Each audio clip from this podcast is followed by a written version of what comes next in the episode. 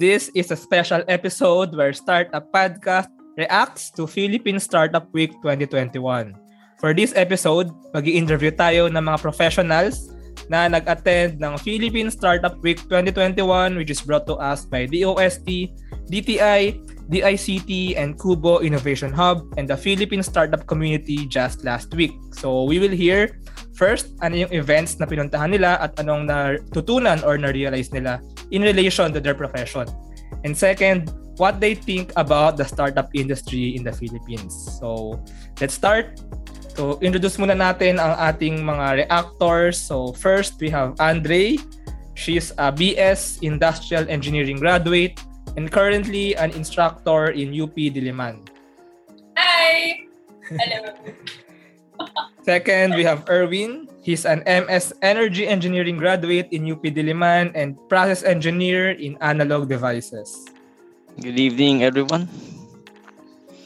Third, we have Patrick and Lois. Later, she will be joining us. They're husband and wife. They're both Y Combinator startup school graduates and self-taught designers and developers. Say hi. Hello. So, my wife right now is attending to our toddler. Sorry about that. Of course. So, syempre, dito sa Startup Podcast, we're a family. So, we also support and attend to our family members. And me, I'm Johnny, Startup Podcast lead creator. And my profession is, I actually also teach. I'm a senior lecturer in UP Diliman. Okay? So, start na tayo sa ating interview. Wow. So, share lang isa-isa ano yung event na pinuntahan and anong natutunan or na-realize and maybe relate sa ating profession. So, let's start syempre with Andre. Saan ba si Andre? Hi! yes. I will share na ako. Yeah, okay. um, I attended a few events since the Philippine Startup Week, but I picked yung top two na favorites ko, yung closer to my heart. Uh, the first one I'd like to share is the talk uh, that was moderated by um, educacion.ph. So basically, um, they pulled uh, speakers to talk about the future of EdTech in the Philippines. So basically, in a nutshell, EdTech um, is the technology education, or basically it revolves around implementing technologies that will better yung performance ng students in the classroom setting or um, promote a more individualized learning approach and or help yung mga instructors and handlers ng classes to better manage yung mga students and, and yung class in general. So, yung mga students ay yung mga speakers nila dun sa event talked about the general scope of EdTech. So, some of them shared about their the hardships that they experienced in learning technology on their own. And right now, in the, in the startups that they're working on, they're trying to bridge that gap para hindi na ma-experience ng ibang tao yung same hardships that they experienced. So basically, what they wanted to share is that we need to uh, make technology more accessible and that we need to realize that um, technology has to be better integrated to education. Tapos, they ended the lecture, the, the talk, with uh, featuring one speaker. Um, I love her. She's my favorite. Professor Rodrigo from Ateneo de Manila University. So she's from the Ateneo Laboratory for Learning Sciences. And basically, she shared that um, the reason why we want to make technology more available and integrate that with education is because it expands the possibility for instructors, for teachers to inculcate yung mga um, lessons sa mga students nila. So I actually recall parang meron akong class nung high school. Um, elective lang siya on life sciences or something like that. It's like uh, parang a deeper appreciation of biology na for some people it's very intimidating pero yung teacher namin at the end of the course sabi niya na up to you kung paano nyo i-explore yung uh, pag-implement or pag-share sa akin na may natutunan kayo from the class. So a lot of my classmates looked into mga um, websites, pag-create ng mga websites para ma-share yung learnings nila. Merong gumawa ng mga parang um, blog series, whatever. Tapos kami gumawa kami ng story storybook. I think search niyo pa siya online. Ang pangalan, Peter the Pet Lover. So, through these creative, uh, through these creative channels, napakita namin na yung appreciation namin of the topics through technology, nagkaroon pa ng better ways para ma-capture namin yung learnings from the class. So basically, um, yung not yung yung gist na nakuha ko from from the talk is that um, we need to invest. The government needs to invest in integrating technology at a very early stage sa mga tao, making it more accessible, more inclusive. Kasi later on, magagamit siya not just of the students but educators in enriching yung educational experience para sa mga bata and you know make learning fun again. Actually, si Professor Rodrigo also shared yung mga projects nila dun sa lab. Sabi nila na parang one way to reach out to students para mas ma-appreciate nila yung lessons is through making um, educational games. So may pinakita siya na educational game na kaya actually natin ma-download sa phone or sa computers natin. And through these educational games, natuturuan mo yung mga bata ng mas advanced na topics na otherwise may intimidate sila learning about. So what she shared was um, a specific game that teaches you about the sustainable development goals na parang ano siya, um, um, ano ba, situational game siya, very interactive, tapos may mga bite-sized na trivia and other information na sinashare along the way. So, it was very insightful and very close to my heart. Parang doon ko na-appreciate na, oo nga, itong pandemic, it made us realize na sobrang laki ng gap ang dami pa nating lacking in terms of integrating technology in our context. And once ma-enrich natin yung part na yun, ma-close natin yung gap, mas malaki pa yung kayang maging potential ng education and yung maging influence ng mga teachers for uh, um, towards something positive dun sa mga students natin. So, ayun. Um, that's the yeah. first uh, talk I'd like to share. Thank you for that sharing, Andre. Actually, uh, I I agree na kailangan gawing mas inclusive and mas engaging ang education. And with technology, we can do that. That's also what Startup Podcast is trying to do, extending that learning to other media. So, Erwin, um, can you share naman that one of the events that you attended to? So, the first ed- event that I attended was entitled Lessons Learned as a late entrant by Talk To. So, ang story nito is uh, they started by uh, uh, addressing yung unsatisfactory live chat software na na-experience ng mga customers ng competitors nila. So they were they considered themselves as a late entrant because they started in 2013. Tapos yung mga kalaban nila was uh, founded in 2006. So they were seven years late. But uh, despite that, uh, they gave a presentation of uh, how they fared uh, against their uh, competitors. So yung competitors kasi nila ano eh, uh, may mga features na hindi na ma-maximize ng mga uh, customers nila dahil per seat yung pricing. They emphasize yung uh, yung parang pricing nila compared sa uh, sa mga kalaban nila. Sa kalaban nila per seat, yung kanila $1 per hour uh, uh, chat uh, pag may, may uh, chat assistant ka, ganoon. Pero yung software na ginagamit sa kanila was for free because they believe na everyone should have equal access to opportunity. So they monetize when uh, uh, kuwari tatanggalin yung ads nila, yung talk to brand na watermark, doon lang sila nagcha-charge. Pero yung yung utility ng software, uh, they uh, offer it for free to their uh, customers. So yung uh, nagkaroon din sila ng uh, mga videos ng mga stakeholders nila, yung mga customers nila like uh, UANP. Uh, yung UANP is a University of uh, Asia and the Pacific. Ginagamit daw nila yung chat service na to, lalo na for uh, inquiries dun sa college nila and uh, since pandemic nga din, so uh, minimize yung face-to-face uh, interaction. So, na-maximize nila yung use.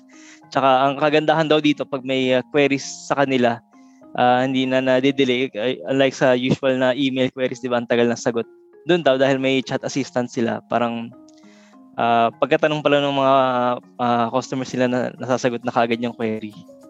And uh, magandang learning ko dito was sa uh, parang kasi napaka fast paced na ng ano natin ngayon, 'di ba? Ng world natin na alam mo yun, pagka slow ka parang napag-iiwanan ka ganun. And yet sila na late entrant uh, ang uh, parang nagdo-dominate nila yung ano eh. Parang kahit na sobrang young nila, sobrang young pa ng company nila, I think uh, they had 20% ng market share na. Tapos uh, ayun, uh, they, ang sabi pa nilang uh, quote was uh, uh, being late to the market gives a helicopter view of mm. what and what does not work. So parang naano mo na, 'di ba? Na-survey mo na yung landscape. So wala nang trial and error ganun and you can improve what uh, uh, yung mga nagawa ng mga nauna sa iyo. Ayun. Interesting. Ang ganda ng quote na yun. Ah. I'm I'm yeah. not sure maybe Patrick can also give his thoughts about that. Patrick and Lois. I'd also want to hear your. Pero yeah, Talk to by the way, sila yung chatbot partner ng Philippine Startup Week 2021. So sila yung nakikita nating chatbot there for help. So thank you for that, Erwin. So Patrick and Lois, so can you share naman or maybe you can also react to their sharings. so, well, see Andre kanina when she was talking about um, like really trying to synthesize, like re- not just regurgitate information, but to really synthesize something in your own words. Like I feel like that's really the most effective way to learn. And um, parang sobrang natuwa ako dun sa sa yeah, example from high school. No? Uh, and um, with um, Erwin naman, yung kanina, yung um, like sort of like in chess, right? You have a first mover advantage.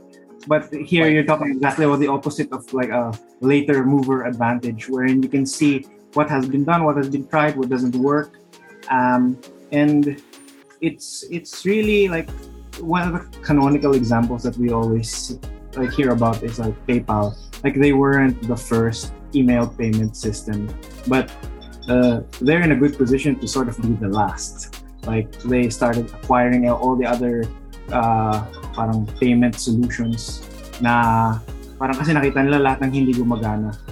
Tapos pati yung ano, Google, ganon. Like hindi naman sila yung first search engine. Um, I, I just wasn't able to use uh, the product that is being described. Pero um, I agree with the principles na if in at, at least in the startup world, it seems that being the first mover is really a disadvantage. And parang there's no shame in um parang no, parang parang nangungupya ka eh.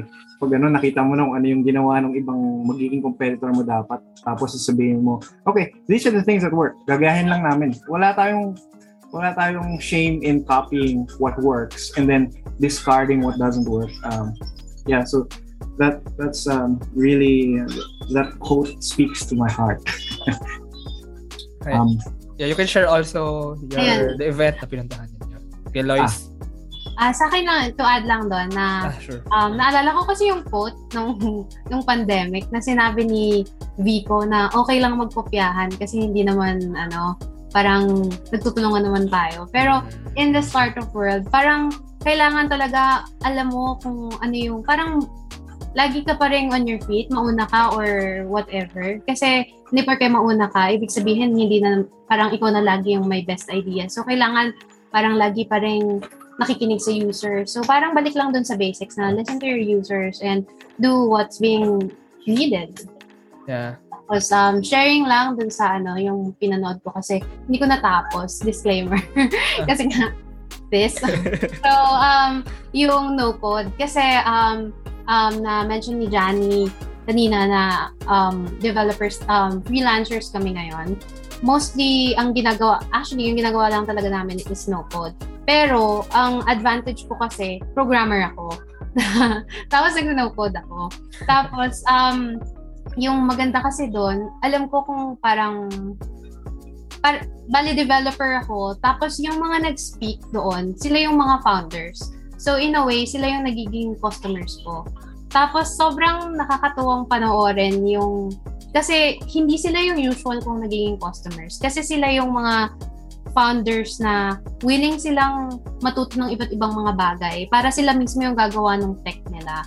Which is what really no-code was made for. Pero yung mga nagiging clients ko kasi, sila yung mga founders na ayaw nilang pag-aralan na yung mga platforms. So parang i-hire nila ako. Ako yung gagawa ng website nila. Ako yung gagawa ng um, halos yung na-discuss din kasi doon yung UX um, UX person siya, designer, tapos meron ding designer. Tapos ako as a freelancer, ginagawa ko kasi lahat ng yun.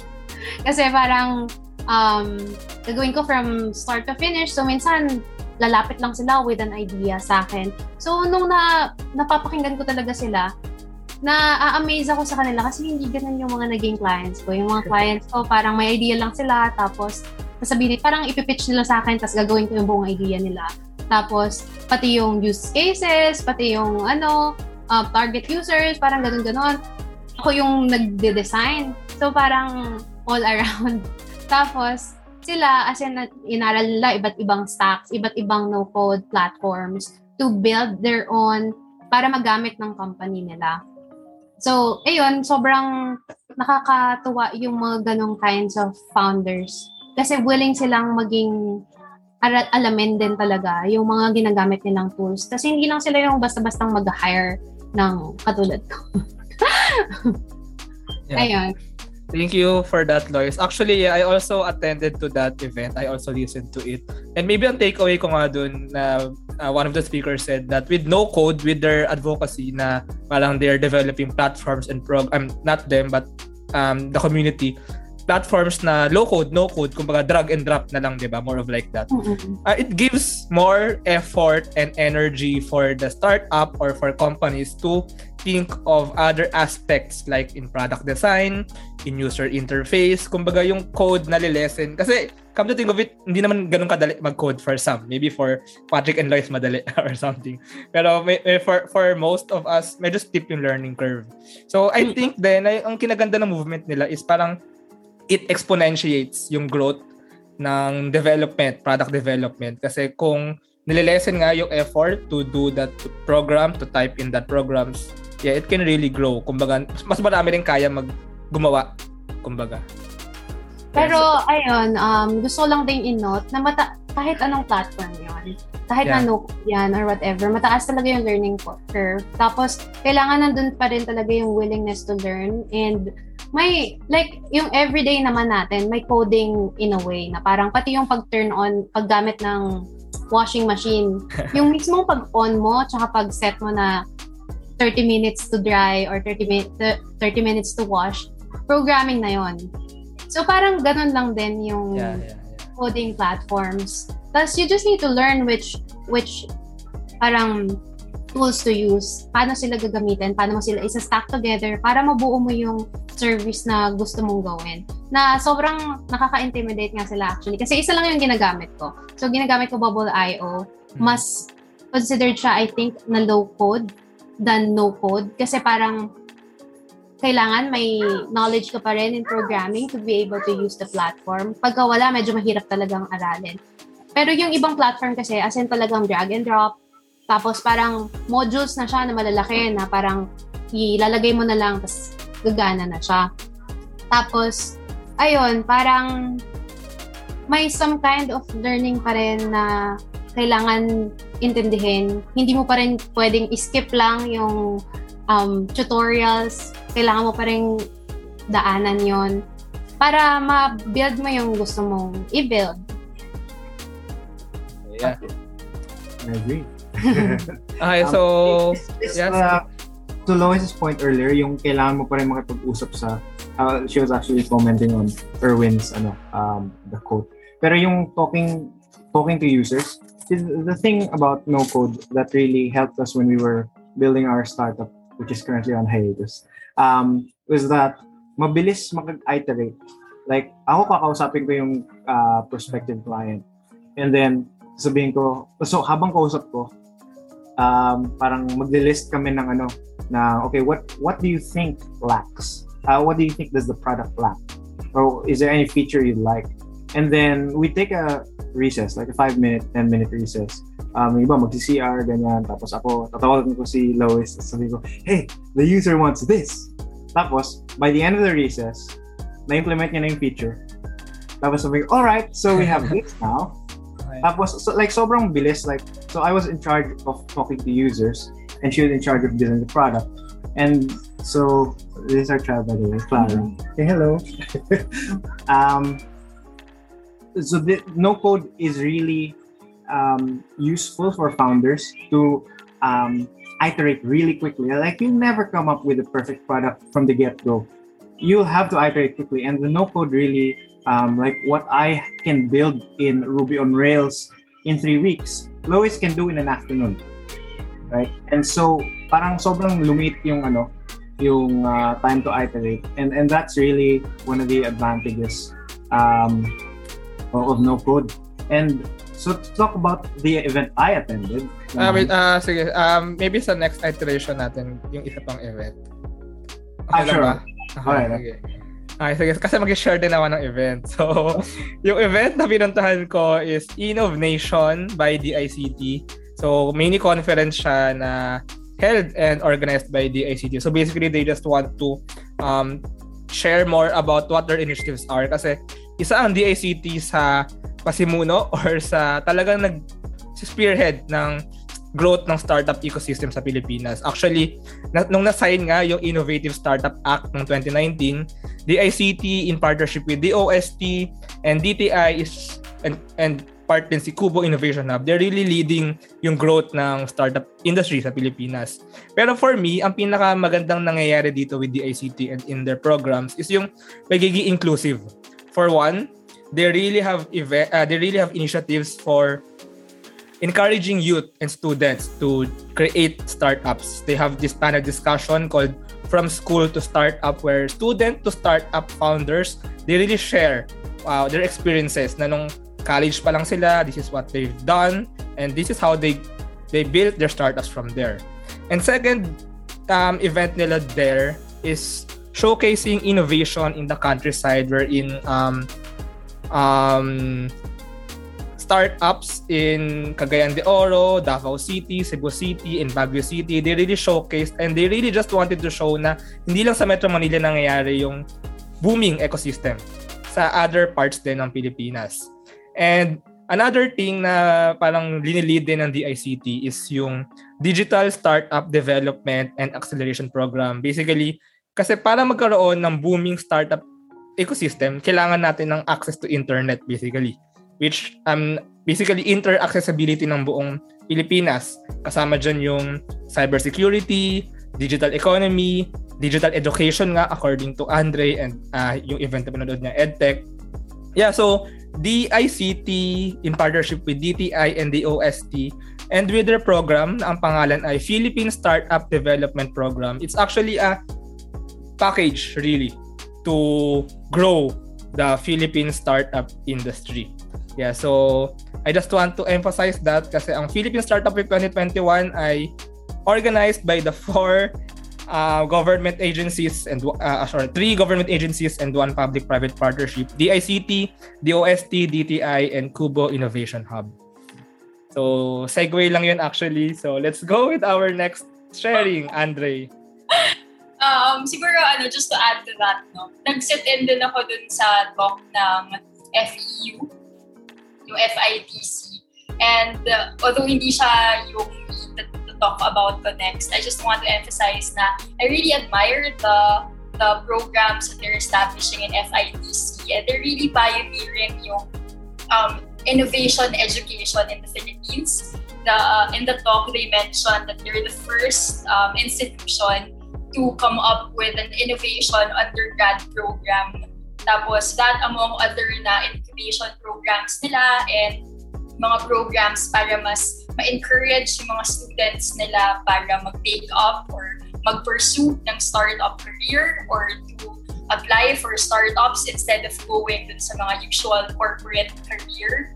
So that's really admirable and it's nice to see that kind of progress, especially in the academe, embracing that kind of a shift already in the possible career tracks of students. Kasi uh, I'd like what uh, I'd like to say na yung mga universities, mga institutions right now, parang medyo traditional pa rin in a sense na gusto nila dun sa usual tracks na mag-engineer ka, magiging um, ano, doctor or whatever and have to attend university to be a professional and go in that career track. But now, they are acknowledging the fact na hindi lang yon yung possible avenues for you to pursue after school. So yun lang. Gusto ko lang i-mention. Anyway, so on to the second um, uh, talk that I'd like to talk about. Uh, yung isa ko pang napanood na gusto kong i-share was a talk uh, by Comunidad.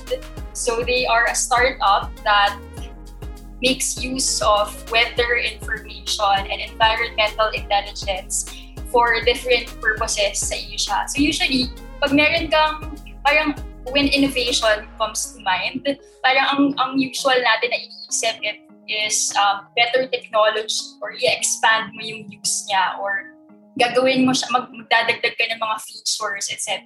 na na before hindi ginagamit.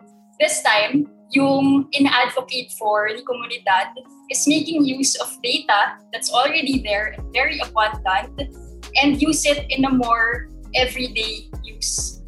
So yung binigay niyang examples, parang yung isa for like airline industry, and yung isa nagaga- nagagamitin ng mga barangay officials, LGU officials, ganyan. So yung meteorological data na nagagather nila, sobrang dami nilang kinukuhang information, say about yung mga rain forecasts, mga lightning forecasts, wind, even heat index, air quality index, etc. Tapos ang gumagamit lang nito, more uh, more likely is yung mga airline industries that use this information to decide um, flight schedules, etc. Tapos naisip nila na hindi lang naman yung mga malalaking industries na yon yung makikinabang sa ganitong data. Why not bring this to the level of LGUs? Maybe even barangay officials. Kasi kahit sila, magamit nila yung ganong information. So, yung day-to-day use niya, tipo, magagamit mo para malaman mo if kailangan mo magdala ng payong sa kung saan ka man pupunta or kailangan mo bang i-cancel yung event mo kasi outdoors siya gagawin in consideration of mga weather forecasts, etc. Or if you're a barangay official or an LG representative in a locality na more uh, about like fishery or agriculture, yung um, kabuhay, livelihood nyo dun sa area na yon, that would really factor in dun sa mga decision making na gagawin ng municipality.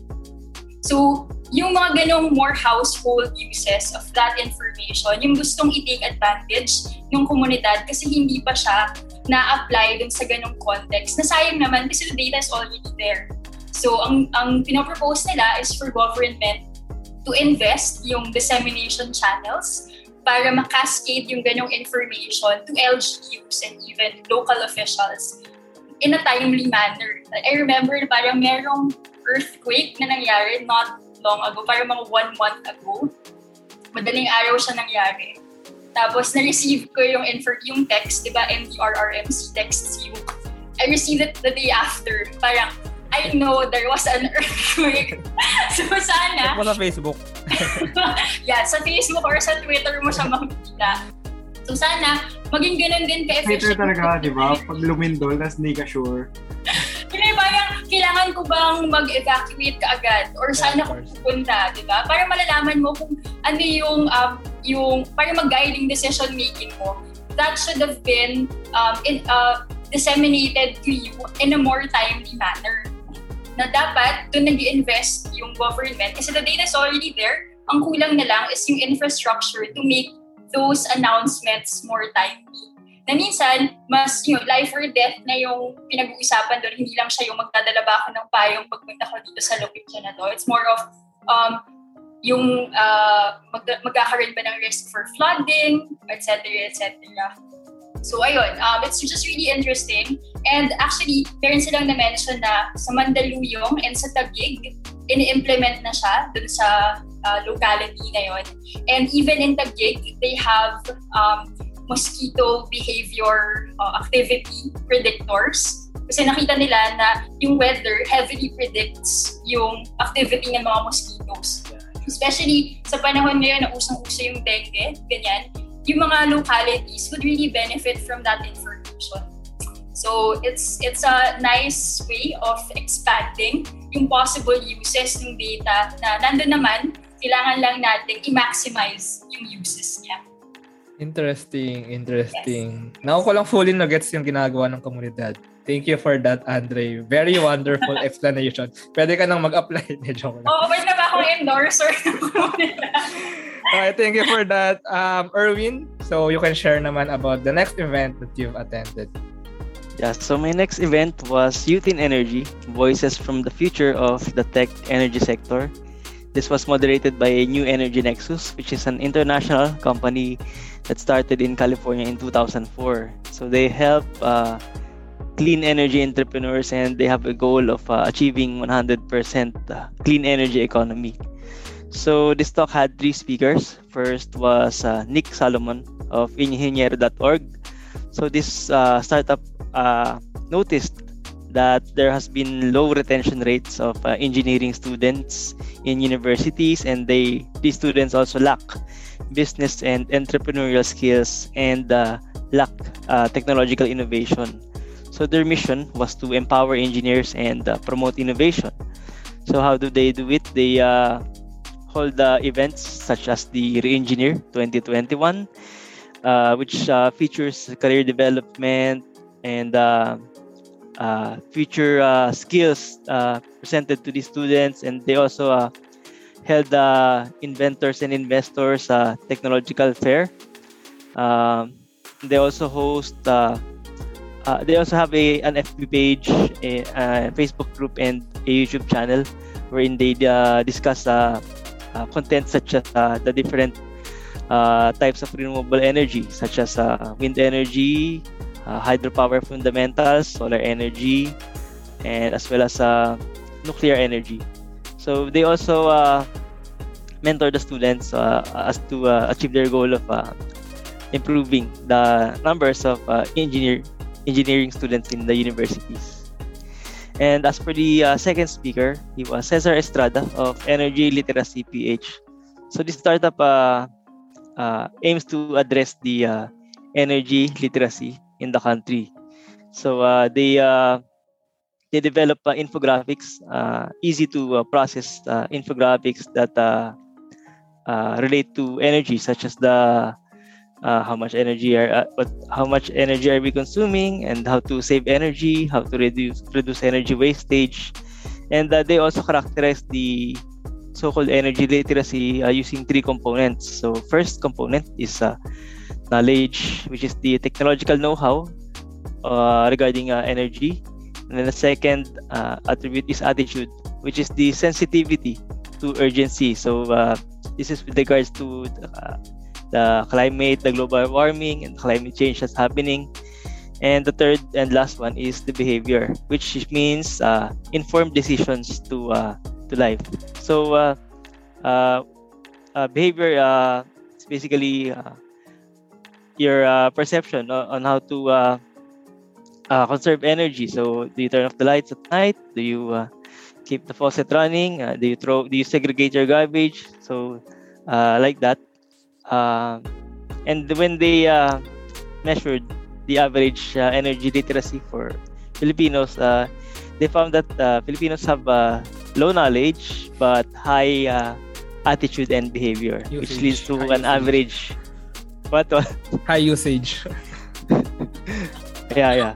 So, hindi pa sila ganun ka-aware with regards to technology. Pero yung sa attitude naman and behavior, ano naman sila? Highly positive naman kasi hmm. ramdam naman yung init at uh, uh, pagdadalas ng pag na parang off-season eh. Parang naiba na yung ano eh.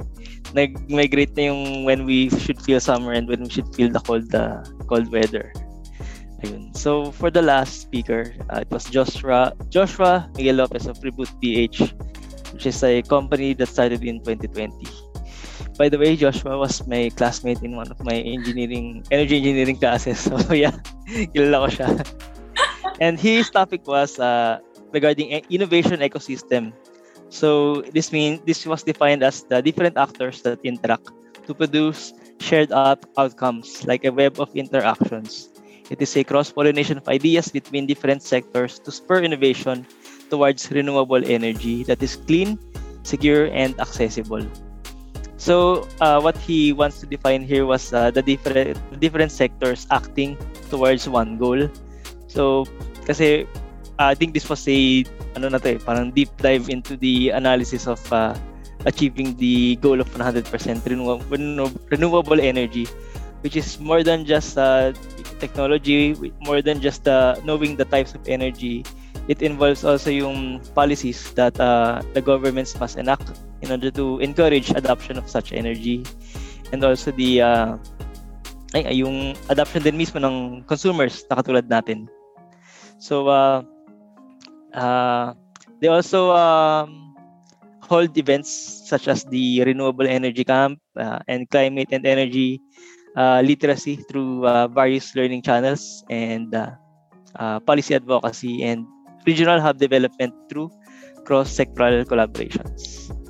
So I think uh, I can very much relate to these uh, lessons being an energy engineering graduate. So uh, and also my company Analog Devices uh, is an active steward for the environment. We even have uh, the our own organization, the Green Network. The Green Network uh, is a global group across each branch ng Analog wherein we uh, we organize activities that would help the uh, environment, such as the tree planting, uh, waste segregation, and other programs uh, like uh, plastic waste management for awareness of each of our employees to somehow help battle climate change.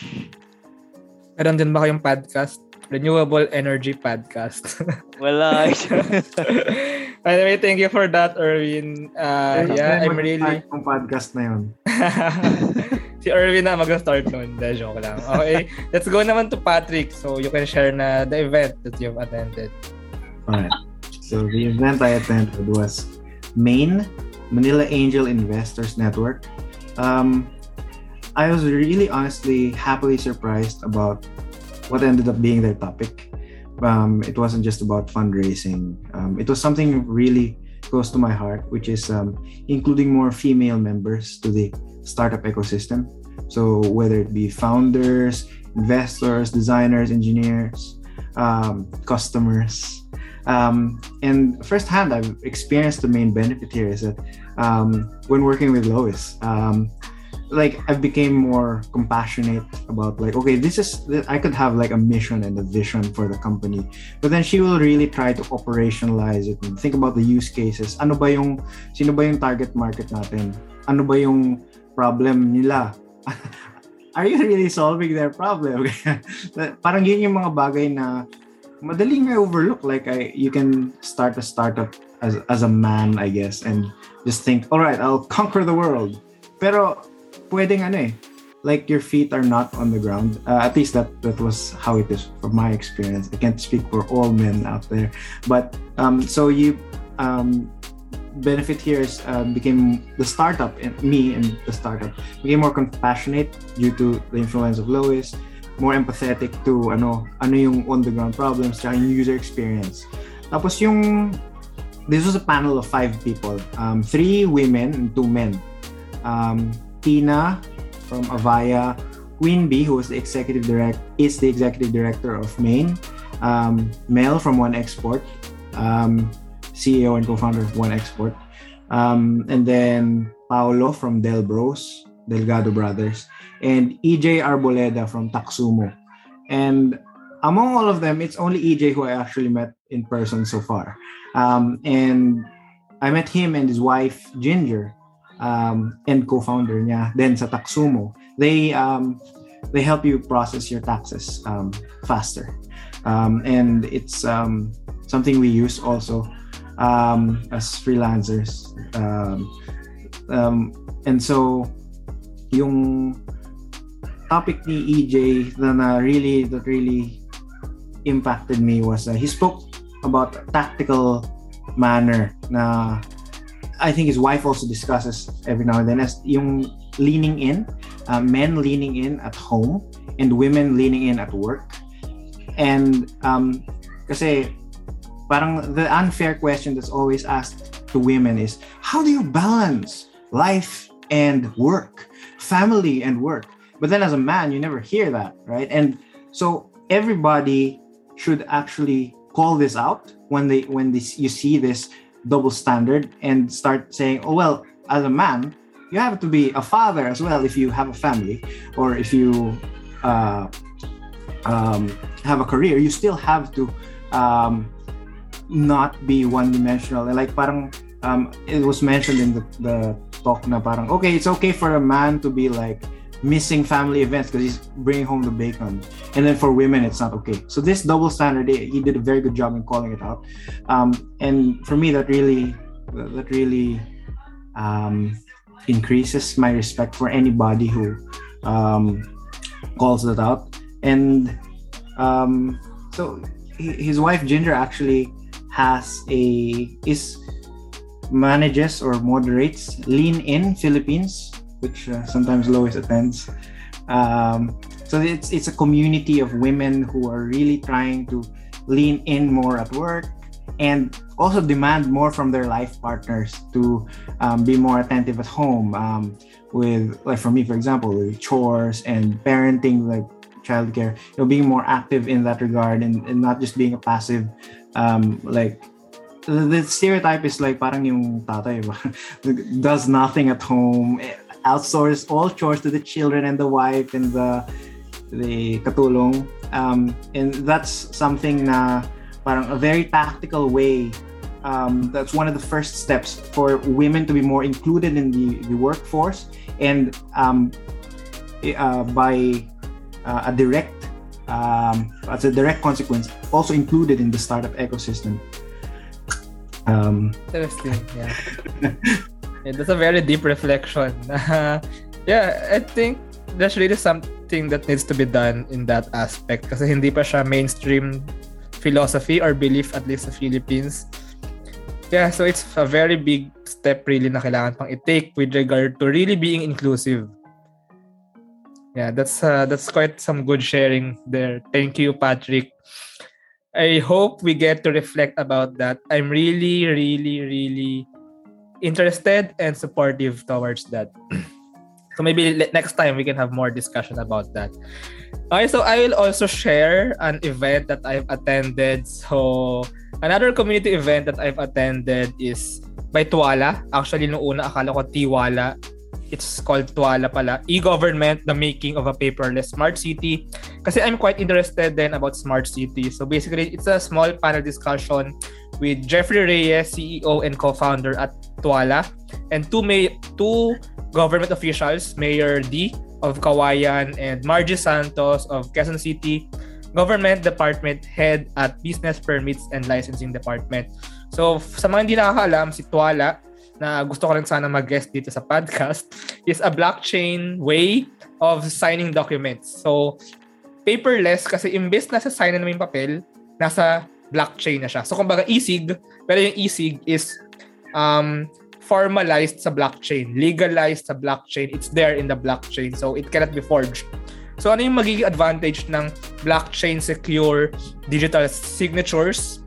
As they've said, it's saving the environment kasi less papers, can reduce cost, it's faster, hindi na kailangan maglipat-lipat ng papeles, iikli mga pila, sana, minus red tape, hindi na pa-forge yung mga pirma kasi blockchain secure siya.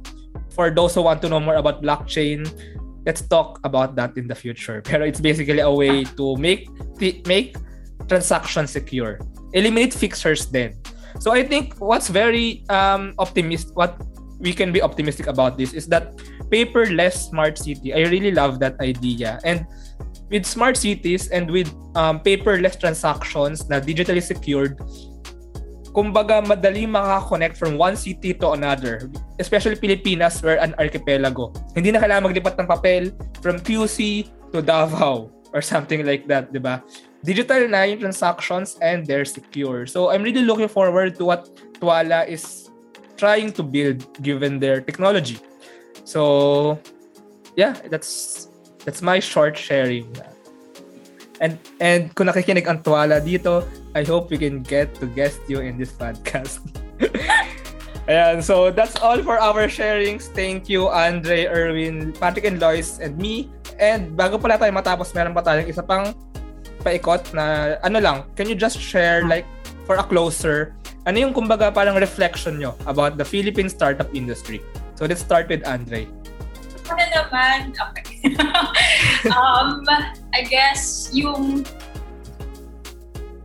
mm, key takeaways ko dun sa um, first dun sa event is it's really super well managed and ang ganda ng mga topics na na-incorporate nila. The theme that you're going beyond wait, let me go back to my notes. Beyond recovery. Beyond recovery, redefining opportunity. Basically, parang the past three years, we've been so exhausted by the pandemic and it's all about um, bringing up issues, yung lahat ng hardships na na-experience natin, adapting to the new normal. But now, parang they're, they're um, set up, parang putting their foot down and, you know, we're, we're done being victim, uh, telling the victim story. And now, we should look beyond and see this now as an opportunity to grow even more and improve from the past normal that we were experiencing experiencing through these opportunities in the form of startups. So I made it a point na yung, pag, yung mga inattended ko na um, na, na events were parang different in terms of iba yung paggamit nila dun sa current technologies para i-further yung what's normally used now. So like yung sa um, EdTech na talk, parang it talks about um, technology not just a tool for learning, but actually a platform that will even expand education as we know it. Comunidad tells us na the data is there, but we can further its use by making it more household and making it more accessible. So it's nice to see that you startup through startups eh, in the Philippines na lalo pa yung mga na-formulate during this time, they're not just looking at ways to solve the problems created by the pandemic, but they're now moving forward from there and seeing opportunities on how we can even better our lives from how it was before. So, I'd really like to commend lahat ng mga um, startup CEOs, founders, na ang ganda yung ginagawa nila. And now we're not just um, dependent on the government, on the private sector, kasi we have these uh, people who would like to make a, a purposeful contribution to society kasi nakikita nila yung gap and they're using their personal resources to bridge these gaps. So, yun lang. I, I personally really like to join a startup and you know it's nice na it's a booming industry now and even students as early as their um, college high school days na appreciate na nila yung ganong track and I really wish that a lot more students would pursue that track kasi maganda yung fina-forge nila na way for the future. Thank you for that, Andre. And sana dumami rin ang makinig sa startup podcast. De, joke lang. thank you, th- thank you, Andre. How about you, Erwin? So, what's your reflection or outlook sa ating startup industry? Ayun, ang aking outlook sa startup industry is uh, there's nowhere else to go but up. We are growing, especially now that the economy is opening up. And I think uh, ang dami rin nating learnings dun sa pandemic. Makikita natin uh, may mga uh, resiliency efforts like yung mga businesses na trinila i-put up. But uh, yung pag uh, yung kasi mga ganun ano bang para bang term doon? Parang ano siya eh, buy and sell eh. Parang uh, unlike yung mga yun, itong mga startup kasi they uh, spur innovation talaga eh. Something that uh, will uh, go beyond the survival, something that will uh, uh, be long term. So ayun nga, ang una, ang initially kasi perception sa bansa natin, we are known for our cheap labor, di ba?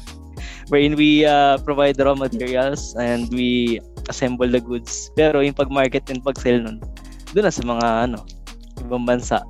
So, pag may startup tayo, I think uh, it's very useful and helpful for the country na sa atin lahat ng aspect na yun, di ba? From the raw materials to the finished product which will uh, really help the economy and ayun nga, will provide more jobs to people especially ngayon na napakataas ng unemployment rate due to the pandemic. So, uh, ayun, hopefully, uh, we see more startups uh, appear and uh, develop through the years. And uh, ayun, very positive ang aking outlook to, sa startup community. Sp- Yeah. since uh, very diverse din yung topics nga natin ngayon. And ayun nga, uh, hopefully magamit din na networking event ng ayun nga, ng founders and investors yung event na to para ma-bridge yung gap, yung mga funding gaps and all. Ayun. Yeah, those really are actually yung goals ng Philippine Startup Week 2021. Yeah, so we're really looking forward. Thanks for that, Erwin, Patrick, and Lois. Um, ako muna kasi medyo, medyo nega yung sasabihin ko. Well, sta- regarding startups, startup founders are really doing their part.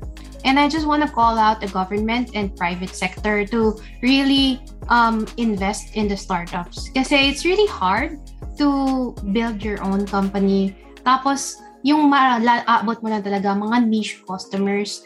Tapos yung mga, well, based on my our experience, na yung government um, may specific government na pro-innovation, but most of them still sobrang against technology.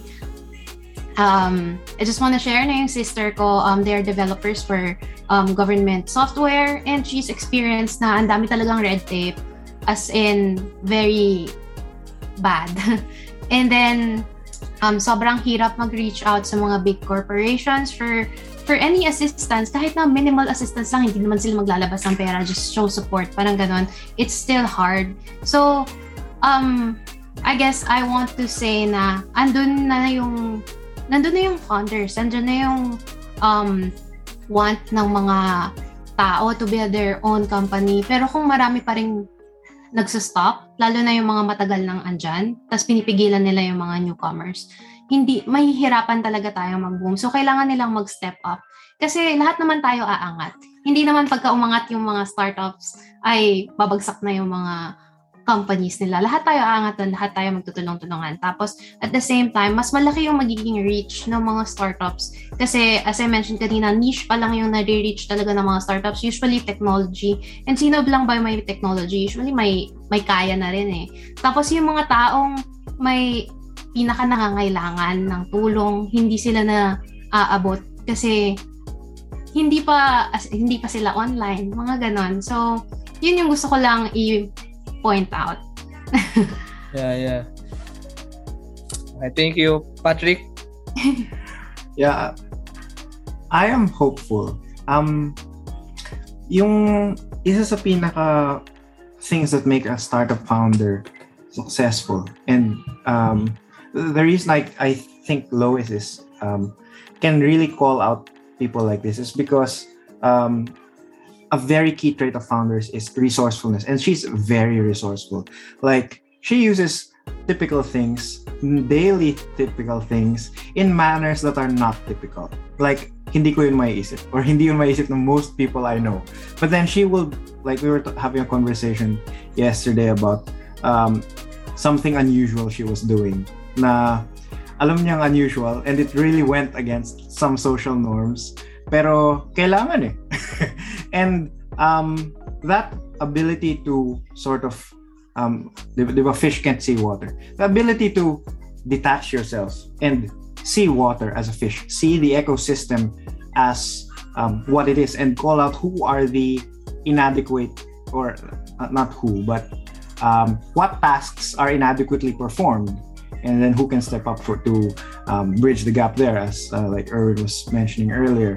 Um, those are the things na those are the reasons that I am hopeful na there will be problems. Ma-identify natin. Tapos as a community we can uh, try to come around and see ano yung magagawa natin for for that specific problem. Or are there other it can be a complicated or problem na maraming ano maraming causes or a complex problem na ah, parang virtuous cycle or vicious cycle yung nangyayari. Tapos parang kailangan mo talaga i-call out yung mga ganung problem. That's the first step really. And that's really what gives me hope. People who can like like this podcast. Um, when where you are able to uh, um, really discuss with with founders uh, yeah, um, uh, nakailang episodes ka na? 17? 18, 18 na, 18. Ito na may 18. Ay, hindi, hindi, hindi. Ah, Meron 18. kanina, meron kanina. Ah, yes. So, see, 18, 18 founders, 18 companies that they are able to tell their story. Um, so far, I've listened to like 13, I think. Um, and, and each of them like really inspire me na, oy, na-experience ko din yung problem na yan. Uh, it's re- really, ano, really gut-wrenching and, and so forth. Parang, um, to build the community of founders and to build the community around the founders, like the investors and, and the customers. Most important are the customers. Um, this um, the investors they just follow the money, and the money is with the customers. And and um, these are things that we are starting to see now. Na nagkakaroon ng more awareness, and that's why I'm hopeful. Yeah, I think big word nga rin dito with Philippine Startup Week 2021 is the openness hopefully to collaboration na and being inclusive basically. I mean, really tulungan talaga lahat hopefully. Uh, it's a it's a very hard dynamics. I don't want to talk about it here maybe in the next episode pero yeah, it's really a long discussion pa. Abangan. Abangan sa next episode.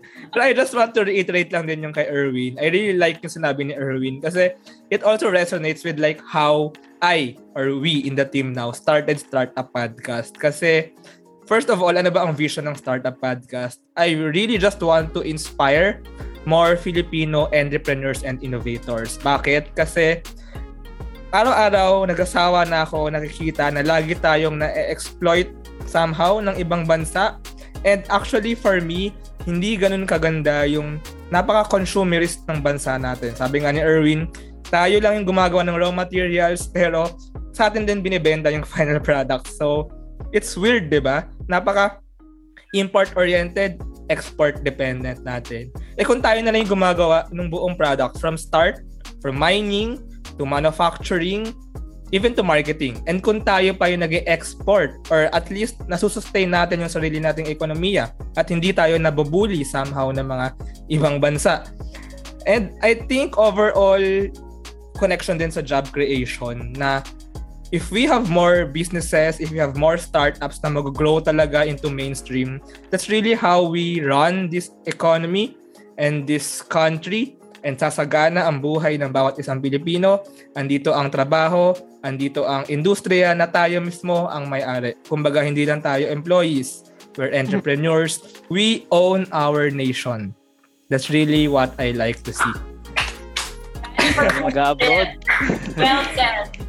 And yeah, and maybe siguro yun na yung pang wrap up natin and maybe that's how we will end this episode. So thank you Andre, ah. Erwin, Patrick, and Lois for sharing about their experiences, reactions, and reflections about Philippine Startup Week 2021 and the Philippine startup ecosystem. So thank you.